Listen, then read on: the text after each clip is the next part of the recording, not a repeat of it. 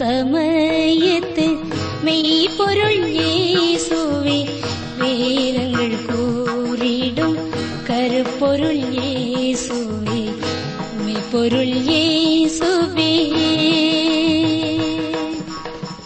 உண்மை என்பது ஒன்றே அன்மையில் சேர்ந்திட்டால் அதுவும் புலனாகும்.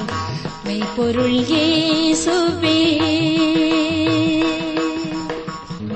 அன்பர்களே உங்கள் அனைவருக்கும் வேத ஆராய்ச்சி நிலையத்தின் சார்பாக எங்கள் காலை வந்தனங்களை தெரிவிக்கிறோம். இப்புதிய நாளிலே உங்களை தேவனுக்கு முழுவதுமாக அர்ப்பணியுங்கள். சந்தோஷமாயிருங்கள். தேவனுடைய கிருபை உங்களை தாங்குவதாக.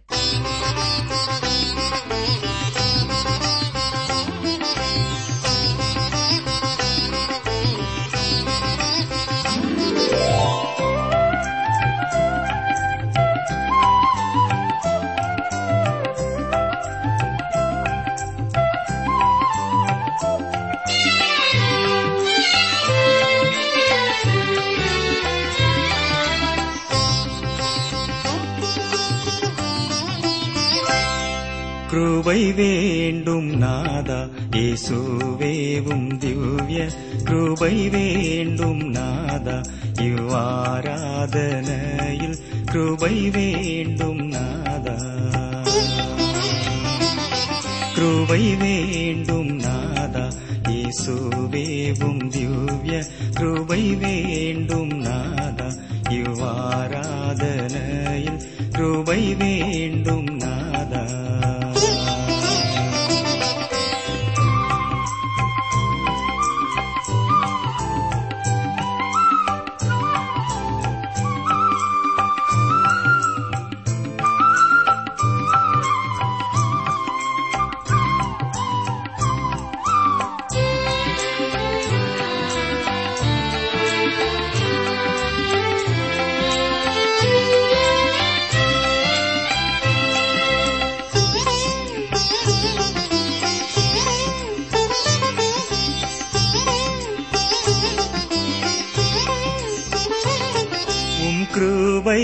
நான் வேண்டும் சொர்லோக ராஜாவே உம் கிருபை தான் வேண்டும் சொர்லோக ராஜாவே உம் கிருபை அல்லாது எங்களால் ஆகாது.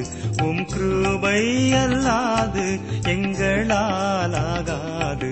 கிருபை வேண்டும் நாதா இயேசுவேவும் திவ்ய கிருபை வேண்டும் நாதா. இவ்வாராதனையில் கிருபை வேண்டும் நாதா.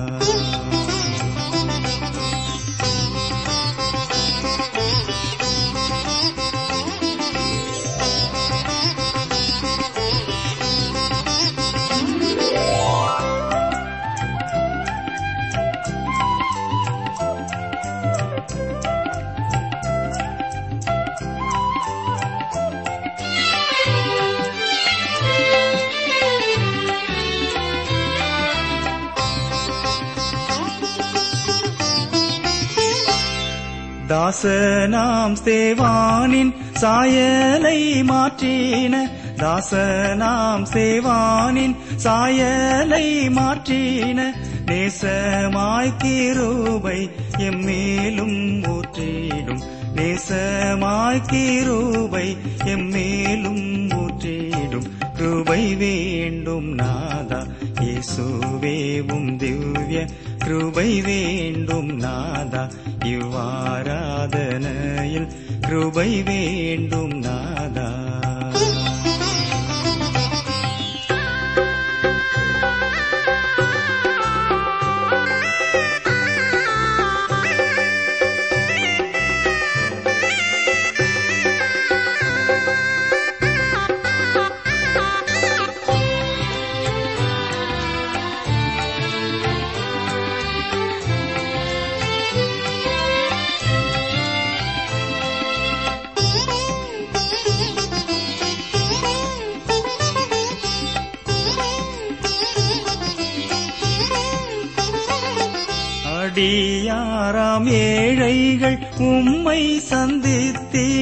அடியாராம் ஏழைகள் உம்மை சந்தித்திட முடிவு வரைக்கும் காத்திடும் கிருபையார் முடிவு வரைக்கும் காத்திடும் கிருபையார் கிருபை வேண்டும் நாதா இயேசுவேவும் திவ்ய கிருபை வேண்டும் நாதா இவ்வாராதனையில் கிருபை வேண்டும் நாதா. கிருபை வேண்டும் நாதா. இயேசுவேவும் திவ்ய கிருபை வேண்டும் நாதா. இவ்வாராதனையில் கிருபை வேண்டும் நாதா. எங்களுக்கு மிகவும் அருமையான வேத ஆராய்ச்சி நேர்களே கர்த்தருடைய வேதம் குறைவற்றதும் ஆத்மாவை உயிர்ப்பிக்கிறதுமாயிருக்கிறது என்பதை அனுபவித்துக் கொண்டிருக்கும் உங்களுக்காக கர்த்தரை துதிக்கிறோம். எத்தனையோ சூழ்நிலைகளுக்கு மத்தியிலும் நீங்கள் இவ்வாறாக வேதத்தை கருத்தூண்டி படிக்க ஒரு தீர்மானம் செய்து அதை தொடர்ச்சியாக காத்துக்கொள்வதற்காக கர்த்தருக்கு நன்றி செலுத்துகிறோம். இன்று நாம் தானியல் இரண்டாம் அதிகாரம் பதினான்காம் வசனம் முதல் முப்பத்தி மூன்றாம் வசனம் வரை சிந்திக்கப் போகிறோம். கடந்த நிகழ்ச்சியிலே ராஜாவான நேபுகாத் நேச்சார் தனது ராஜ்யபாரத்தின் இரண்டாம் வருஷத்திலே சொப்பனங்களை கண்டான் என்று சிந்திக்க துவங்கினோம். அதனாலே அவனுடைய ஆவி கலங்கி நித்திரை கலைந்தது. தனது தேசத்தின் எல்லா ஜோதிடரையும் சாஸ்திரிகளையும் ஞானிகளையும் சூனியக்காரரையும் அழைத்து சொப்பனத்தையும் அதன் அர்த்தத்தையும் கூற வேண்டும் என்று கட்டளையிட்டான். அவ்வாறு கூறவில்லை என்றால் அனைவரையும் கொலை செய்வேன் என்றும் சொப்பனத்தையும் அதன் அர்த்தத்தையும் கூறினால் வெகுமதிகளை தருவேன் என்றும் அறிவிப்பு கொடுத்தான். ஆனால் அவர்களால் எதையுமே கூற முடியவில்லை. எனவே ராஜா மகா கோபமும் உக்கரமும் கொண்டு பாபிலோனில் இருக்கிற எல்லா ஞானிகளையும் கொலை செய்யும்படி கட்டளையிட்டான். அந்த கட்டளைக்கு கீழ்ப்படிந்த சேவகர்கள் தானியலையும் அவன் தோழர்களையும் கொலை செய்ய தேடினார்கள். தொடர்ந்து என்ன நடக்கிறது என்று பாருங்கள். தானியல் இரண்டாம் அதிகாரம் பதினான்கு பதினைந்தாம் வசனங்கள். பாபிலோனின் ஞானிகளை கொலை செய்ய புறப்பட்ட ராஜாவினுடைய தலையாரிகளுக்கு அதிபதியாகிய ஆரியோகோடே தானியேல் யோசனையும் புத்தியுமாய் பேசி இந்த கட்டளை ராஜாவினால் இத்தனை அவசரமாய் பிறந்ததற்கு காரணம் என்ன? என்று ராஜாவின் சேர்வைக்காரனாகிய ஆரியோகினிடத்தில் கேட்டான். அப்பொழுது ஆரியோகு தானியேலுக்கு காரியத்தை அறிவித்தான். ராஜாவினுடைய நியாயமில்லாத அவசர கட்டளை குறித்து தானியேல் பதட்டமடைந்தான். என்றாலும் ராஜாவின் சேர்வைக்காரனாகிய ஆரியோகினிடத்திலே ஞானமாய் பேசி விவரங்களை அறிந்து கொள்கிறான் இந்த ஆரியோகு ராஜாவின் காவலாளர்கள் எல்லாருக்கும் தலைவனாயிருந்தான். எனவே அடிக்கடி ராஜ சமூகத்திற்கு சென்று வருகிறவனாய் இருந்தான். இங்கே நமக்கு எழுதப்படாவிட்டாலும் இந்த ஆரியோகம் ராஜாவின் இந்த அர்த்தமற்ற கட்டளை குறித்து தானியலனிடத்திலே வியப்படைந்திருப்பான் என்று கூறலாம். இந்த ராஜாவுக்கு என்ன ஆனது என்று இருவரும் யோசித்திருப்பார்கள். தானியல் இரண்டாம் அதிகாரம் பதினாறாம் வசனம். தானியல் ராஜாவினிடத்தில் போய் சொப்பனத்தின் அர்த்தத்தை ராஜாவுக்கு காண்பிக்கும்படிக்கு தனக்கு தவணை கொடுக்க விண்ணப்பம் பண்ணினான். ஏற்கனவே ஞானிகளின் கூட்டத்திலே தானியேலும் நண்பர்களும் சிறந்தவர்களாக காணப்பட்டபடினாலே ராஜ சமூகத்திலே சீக்கிரமாக போய் ராஜாவை சந்தித்து பேசக்கூடிய ஒரு வாய்ப்பை பெற்றான். ராஜாவின் சொப்பனத்தை அவர் அறிவிப்பதற்கு சற்று கால அவகாசம் தரும்படியாய் வேண்டிக் கொள்கிறான். இது ஒரு ஞானமுள்ள இளைஞனின் செயலாய் தோன்றினாலும் தொடர்ந்து வரும் நிகழ்ச்சிகளை பார்க்கும் பொழுது தேவன் மேல் தானியலுக்கு இருந்த நம்பிக்கையும் விசுவாசமுமே தானியலை இவ்வண்ணமாய் வழிநடத்தினது என்பதை புரிந்து கொள்ளலாம். தானியல் இரண்டாம் அதிகாரம் பதினேழு பதினெட்டாம் வசனங்கள். பின்பு தானியேல் தன் வீட்டுக்கு போய் தானும் தன் தோழரும் பாபிலோனின் மற்ற ஞானியோளோட கூட அழியாதபடிக்கு இந்த மறைபொருளை குறித்து பரலோகத்தின் தேவனை நோக்கி இரக்கம் கேட்கிறதற்காக அனனியா மிஷாவேல் அசரியா என்னும் தன்னுடைய தோழருக்கு இந்த காரியத்தை அறிவித்தான். எதற்காக அறிவித்தான் கவனித்தீர்களா? இந்த மறைபொருளை குறித்து பரலோகத்தின் தேவனை நோக்கி இரக்கம் கேட்பதற்காக என்று வாசிக்கிறோம். இந்த விதமான வார்த்தைகளை சிறைப்பிடிப்பின் காலகட்டங்களிலே எழுதப்பட்ட புத்தகங்களிலே மட்டுமே நாம் காண முடியும். இஸ்ரா நெஹேமியா தானியல் ஆகிய புஸ்தகங்களிலே இப்படிப்பட்ட விண்ணப்பத்தை கவனிக்கலாம். தேவனுடைய ஆலயத்தின் மகா பரிசுத்த ஸ்தலத்திலிருந்து தேவனுடைய மகிமை நீங்கி எருசலேமின் மேலே இருந்தது. அது எருசலேமிலிருந்தும் நீங்கி கடந்து சென்று விட்டபடியினாலே இப்பொழுது பரலோகத்தின் தேவனை நோக்கி இரக்கம் கேட்கிறார்கள். எருசலேமிலே ஒரு ஆலய கட்டிடத்திற்குள்ளே தேவன் வாசமாயிருக்கவில்லை என்பதை இந்த எபிரேய இளைஞன் அறிந்திருந்தான். அவர் பரலோகத்தின் தேவன்.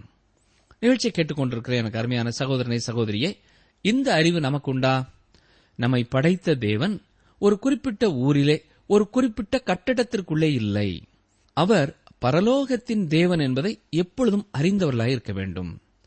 நம்முடைய தகுதியினாலே தேவன் ஒருபொழுதும் நம்முடைய ஜெபத்திற்கு பதில் கொடுக்கிறதில்லை.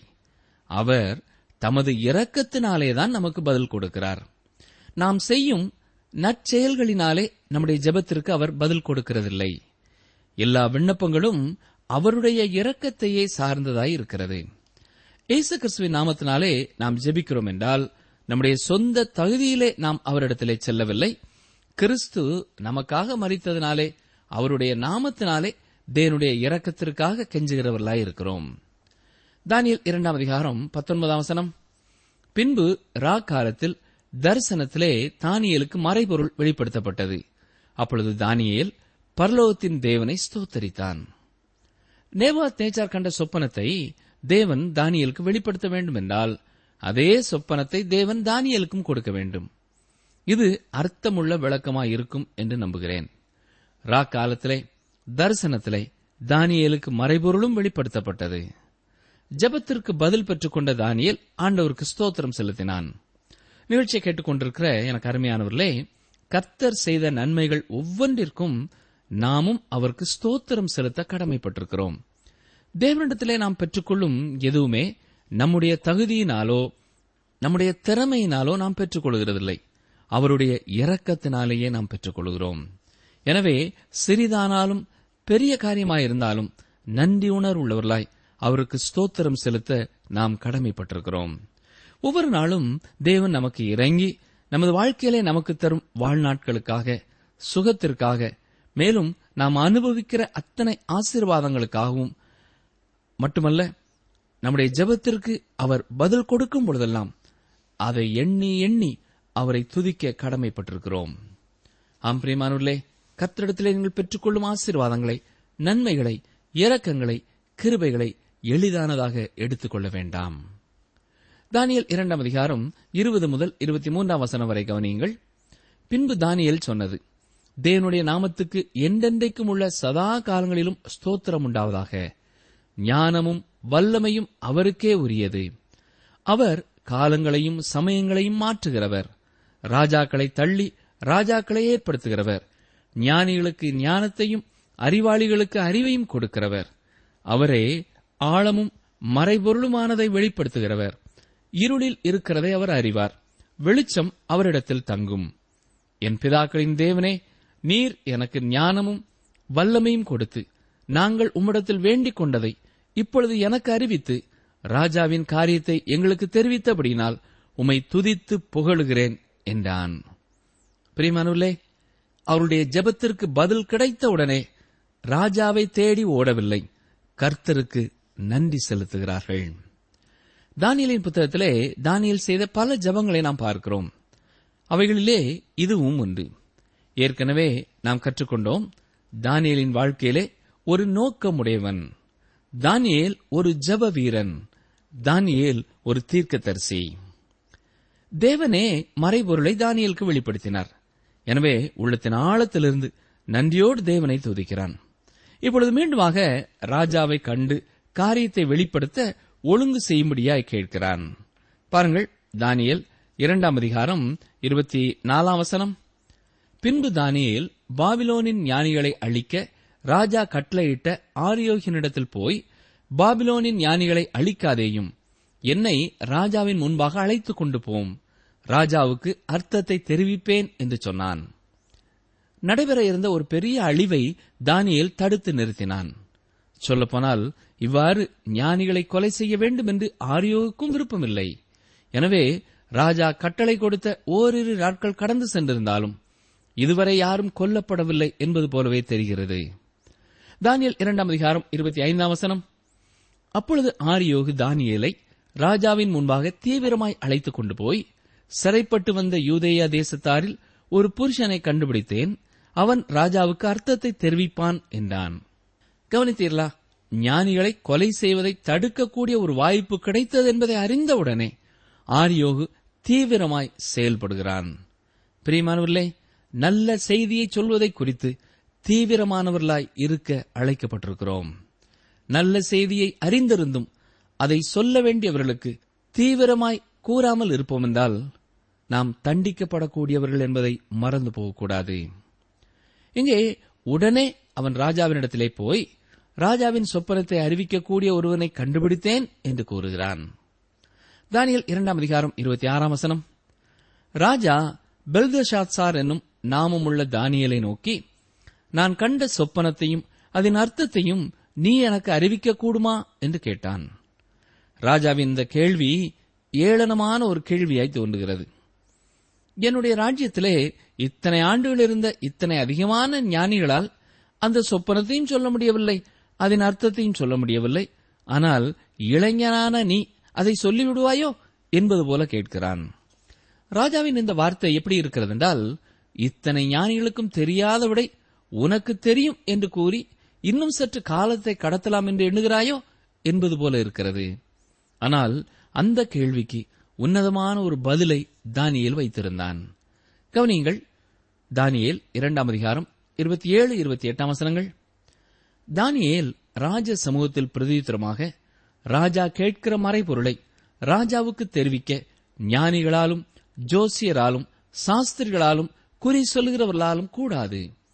மறைபொருட்களை வெளிப்படுத்துகிற பரலோகத்தில் இருக்கிற தேவன் கடைசி நாட்களில் சம்பவிப்பதை ராஜாவாகிய நேபுகாத் நேச்சாருக்கு தெரிவித்திருக்கிறார். உம்முடைய சொப்பனமும் உமது படுக்கையின் மேல் உம்முடைய தலையில் உண்டான தரிசனங்களும் என்னவென்றால் இங்கே தானியல் மிக தெளிவாக மிக உறுதியாக ராஜா அறிந்து கொள்ளும்படியாய் பாபிலோனின் ஞானத்திற்கும் தேவாதி தேவனின் ஞானத்திற்கும் உள்ள வேறுபாட்டை எடுத்து காட்டுகிறான் அப்போஸ் நாய் பவுலும் ஒன்று குறைந்தர் முதலாம் அதிகாரம் இருபத்தி ஐந்தாம் வசனத்திலே சொல்லும் பொழுது தேவனுடைய பைத்தியம் எனப்படுவது மனுஷருடைய ஞானத்திலும் அதிக ஞானமாயிருக்கிறது. தேவனுடைய பலவீனம் என்பது மனுஷனுடைய பலத்திலும் அதிக பலமாயிருக்கிறது என்று எழுதியிருக்கிறார். இருள் நிறைந்த தேவனை அறியாத அந்த அரசனுக்கு ஜீவனுள்ள தேவனை அறிமுகப்படுத்தும் ஒரு உன்னத பாக்கியத்தை தானியல் பெற்றுக் கொள்கிறான் கவனித்தீர்களா? மறைபொருளை வெளிப்படுத்துகிற பரலோகத்தில் இருக்கிற தேவன் கடைசி நாட்களில் சம்பவிப்பதை ராஜாவாகிய நேபுகாத் நேச்சாருக்கு தெரிவித்திருக்கிறார். இந்த சத்தியம் மிகவும் முக்கியமானது. ஏனென்றால் இதுவே தானியல் தீர்க்க தரிசன புத்தகம் முக்கியத்துவப்படுத்தும் காரியமாகும். இந்த சொப்பனமானது தேவனை அறியாத மக்களின் காலத்தின் முடிவை குறித்து காட்டுகிறது. இதைத்தான் கடைசி நாட்களில் சம்பவிப்பவை என்று தானியல் குறிப்பிட்டிருக்கிறார். மகா உபத்திரவ காலத்திலே தேவனை அறியாத மக்களின் காலம் முடிவிற்கு வருகிறது. இன்று நீங்களும் நான் வாழுகிற காலம் மனிதர்களுடைய காலம். அப்போ சாய் பவுல் ஒன்று குருந்தியர் நாலாம் அதிகாரம் மூன்றாம் வசனத்திலே ஆயினும் நான் உங்களாலேயாவது மனுஷருடைய நியாய நாளின் விசாரணையினாலேயாவது தீர்ப்பை பெறுவது எனக்கு மிகவும் அற்ப காரியமாயிருக்கிறது. நானும் என்னை குறித்து தீர்ப்பு சொல்லுகிறதில்லை என்கிறார். ஆம் மனிதர்களுடைய காலத்திலே நாம் வாழ்கிறோம். நன்றாக கவனிங்கள் பிரஜாதிகளின் காலம் என்பதற்கும் பிரஜாதிகளின் கால நிறைவேறுதல் என்பதும் ஒரே காரியம் அல்ல ரோமர் பதினோராம் அதிகாரம் இருபத்தி ஐந்தாம் வசனத்திலே மேலும் சகோதரரே நீங்கள் உங்களையே புத்திமான்கள் என்று எண்ணாதபடிக்கு ஒரு ரகசியத்தை நீங்கள் அறிய வேண்டும் என்று இருக்கிறேன். அதென்னவெனில் பிரஜாதியாருடைய நிறைவு உண்டாகும் வரைக்கும் இஸ்ரவேலரில் ஒரு பங்குக்கு கடினமான மனதுண்டாயிருக்கும் என்று வாசிக்கிறோம். கிறிஸ்து நடுவானத்திற்கு வந்து திருச்சபையை எடுத்துக்கொள்ளும் பொழுது புறஜாதியாருடைய நிறைவு உண்டாகிறது. கடைசி நாட்களில் என்று சொல்லப்படுகிற வார்த்தையும் புறஜாதி மக்களின் காலம் என்று சொல்லப்படுகிற இந்த இரண்டும் திருச்சபை எடுத்துக் கொள்ளப்படும் கடைசி நாட்களோடு ஒப்பிட முடியாது. புரஜாதியாரின் காலம் என்பது தொடர்ந்து மகா உபத்திரவ காலத்திலும் நீடிக்கும். அந்த குறிப்பிட்ட காலத்திலே தேவன் மீண்டும் இஸ்ரவேல் தேசத்தை கண்ணோக்குவார். தானியல் இரண்டாம் அதிகாரம் இருபத்தி ஒன்பதாம் வசனம். ராஜாவே உம்முடைய படுக்கையின் மேல் நீர் படுத்திருக்கையில் இனிமேல் சம்பவிக்கப் போகிறதென்ன என்கிற நினைவுகள் உமக்குள் எழும்பிற்று. அப்பொழுது மறைபொருட்களை வெளிப்படுத்துகிறவர் சம்பவிக்கப் போகிறதை உமக்கு தெரிவித்தார். ஒரு நாள் இரவிலே நேபுகாத்னேச்சார் படுக்கையிலே இரவு படுத்திருக்கும் பொழுது ராஜ்யம் இவ்வளவு தூரம் வந்துவிட்டது. தொடர்ந்து இந்த ராஜ்யம் எப்படி செல்லப் போகிறது என்பதை குறித்த தீவிரமான சிந்தனையிலே இருந்திருக்கிறார். எதிர்காலம் எப்படி இருக்கும் என்பதை குறித்து யோசித்திருக்கிறார். ஒரு சிறிய ராஜ்யத்தின் அரசனாக தன்னுடைய பொறுப்பை எடுத்துக்கொண்டாலும் இன்று உலகளவிலான மகா பெரிய அரசாங்கத்தில் இருக்கிறேனே இனி இந்த உலகளாவிய ராஜ்யம் என்ன ஆகும் என்று சிந்தித்திருக்க வேண்டும். இதன் எதிர்காலம் எப்படி இருக்கும் என்று கலங்கி இருக்க வேண்டும். அதற்கு விடையாகத்தான் தேவன் நேவாத் நேச்சாருக்கு அந்த சொப்பனத்தை கொடுத்தார். மட்டுமல்ல தானியேல் ராஜாவிற்கு பதில் உரைக்கும் பொழுது சொப்பனத்தையும் அர்த்தத்தையும் சொல்வது தன்னுடைய வாழ்க்கையிலே உள்ள திறமை அல்ல. பரலோகத்தின் தேவனே அதை வெளிப்படுத்தினார் என்று தெளிவாய் கூறினான். இதன் மூலம் நேவாத் நேச்சாரின் கேள்விக்கு பதில் கிடைக்கிறது. அளிக்கப்படும் நிலைமையிலிருந்த ஞானிகளும் தப்பித்துக் கொள்கிறார்கள் நேபுகாத் நேச்சார் புரிந்து கொள்ளக்கூடிய ஒரு மொழியிலே தேவன் நேபுகாத் நேச்சாரோடு பேசப் போகிறார். தேவன் காட்டிய சொப்பனத்திலே ராஜ்யத்தின் வெளிப்பிரகாரமான மகிமையை காட்டினார். இது ஒரு புறஜாதியின் சொப்பனம் என்று சொல்லலாம். ஒரு சிலையை கொண்டே தேவன் அவனோடு பேசுகிறார். நேபுகாத் நேச்சார் தரிசனத்திலே கண்ட சிலை வழிபட வேண்டிய ஒரு சிலை அல்ல. என்றாலும் நேபுகாத் நேச்சார் பாபிலோனிலே சிலைக்கு முன் விழுந்து கிடக்கிறவனாயிருக்கிறான். தேவனும் அவனது சொப்பனத்திலே ஒரு சிலையையே காட்டுகிறார். பாபிலோன் ராஜ்யம் சிலை வழிபாட்டை கொண்டதாயிருந்தது. எனவே அப்படிப்பட்ட ஒரு சொப்பனத்தையே நேபுகாத் நேச்சார் எளிதாக புரிந்து கொள்வான் என்பதற்காக தேவன் அவனுக்கு அவ்வண்ணம் காட்டினார். பாபிலோனிலிருந்து எத்தனையோ உருவ வழிபாடுகள் உருவாகி இருக்கின்றன தாவீதின் குமாரன் தோல்வி கண்டபடியினாலே இந்த உலகத்தின் செங்கோலை தாவீதின் கரத்திலிருந்து எடுத்து புறஜாதி மக்களுடைய கரத்திலே தேவன் கொடுத்து விட்டார்.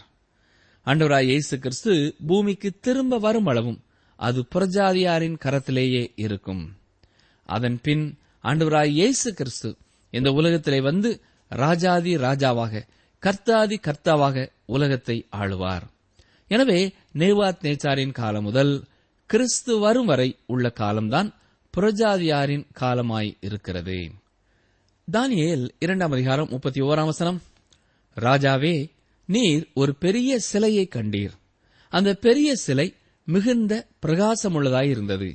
அது உமக்கு எதிரே நின்றது. அதன் ரூபம் பயங்கரமாயிருந்தது.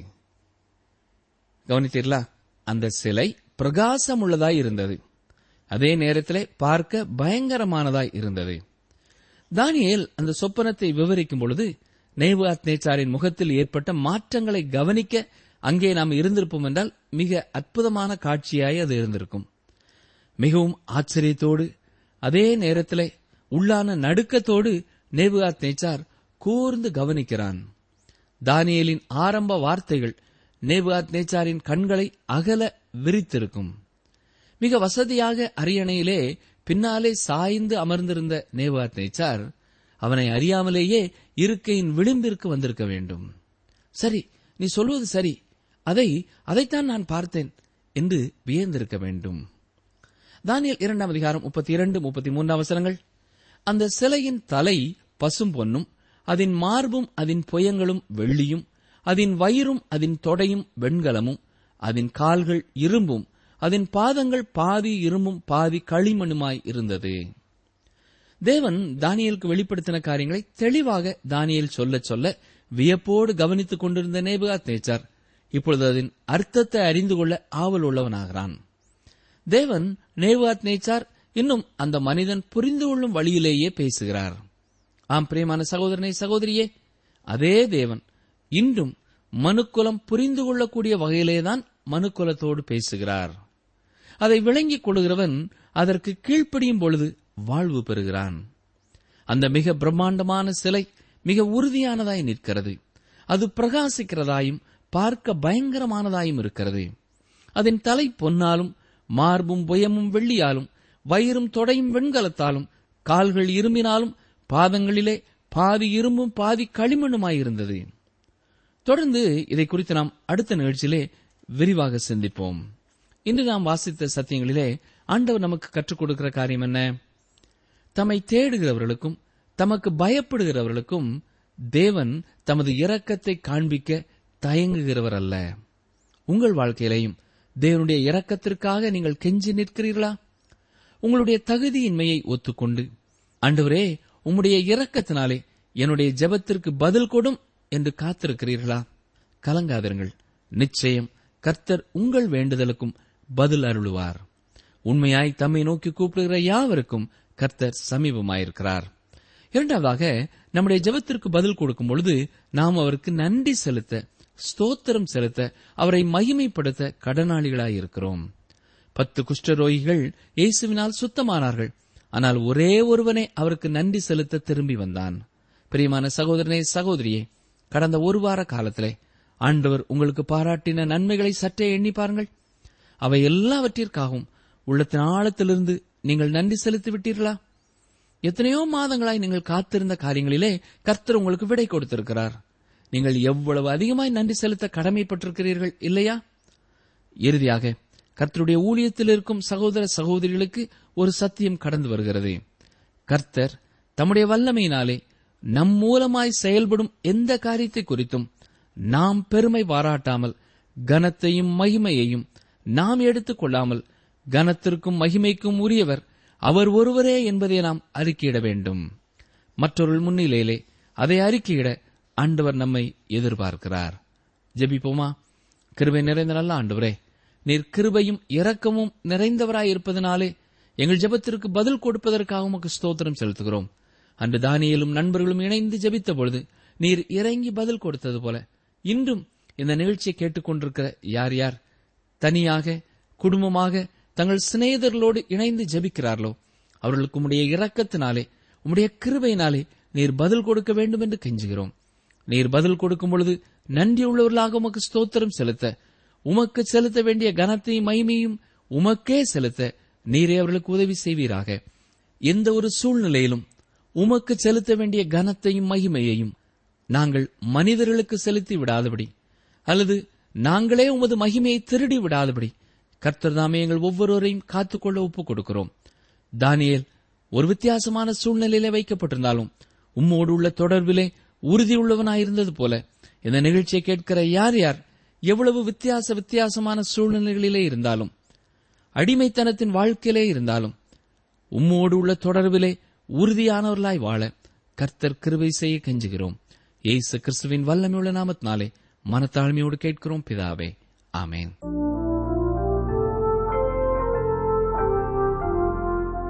தானியேல் ஆண்டவரை அறியாத தேசத்தில் இருந்தாலும் ஆண்டவருக்கு பிரியமானதை மட்டும் செய்ய வேண்டுமென்ற நோக்கமுடையவனாயிருந்தான். அதனால் ஆண்டவருடைய இரக்கத்தையும் கிருபையையும் விசேஷித்த ஞானத்தையும் பெற்றான். பொல்லாங்கனுக்குள் கிடக்கும் இவ்வுலகத்திலே கொலை கொள்ளை விபத்துக்கள் ஆபத்துக்கள் மத்தியிலே கர்த்தருக்கு பயந்து அவரை தேடி அவரது இரக்கத்தை பெற்றுக் கொள்ளுங்கள் வாழ்வில் பெற்று அனுபவிக்கிற ஒவ்வொரு நன்மைக்காக அவரை ஸ்தோத்தரித்து அளவில்லா அவருடைய கிருபையையும் பெற்றுக் கொள்ளுங்கள் ஆசீர்வாதமான வாழ்விற்கு இவைகளே ஆதாரமாகும். நீங்கள் தொடர்பு கொள்ள வேண்டிய எமது முகவரி வேத ஆராய்ச்சி டி டபிள்யூ ஆர் தபால் பெட்டி எண் நூற்று முப்பத்தி நான்கு திருநெல்வேலி இரண்டு தமிழ்நாடு. எங்கள் தொலைபேசி எண் தொன்னூற்று நான்கு நாற்பத்தி இரண்டு இருபத்தி ஐந்து இருபத்தி ஆறு இருபத்தி ஏழு. மற்றும் ஒரு தொலைபேசி எண் ஒன்பது ஐந்து எட்டு ஐந்து நான்கு ஆறு பூஜ்ஜியம் நான்கு ஆறு பூஜ்ஜியம். எங்கள் இமெயில் முகவரி Tamil DTP at radio eight eight two dot com நீ பலம் கொண்டு தைரியமாயிருந்து இதை நடப்பி. நீ பயப்படாமலும் கலங்காமலும் இரு. தேவனாகிய கர்த்தர் என்னும் என் தேவன் உன்னோடே இருப்பார். ஒன்று நாளாகமம் இருபத்தி எட்டு இருபது.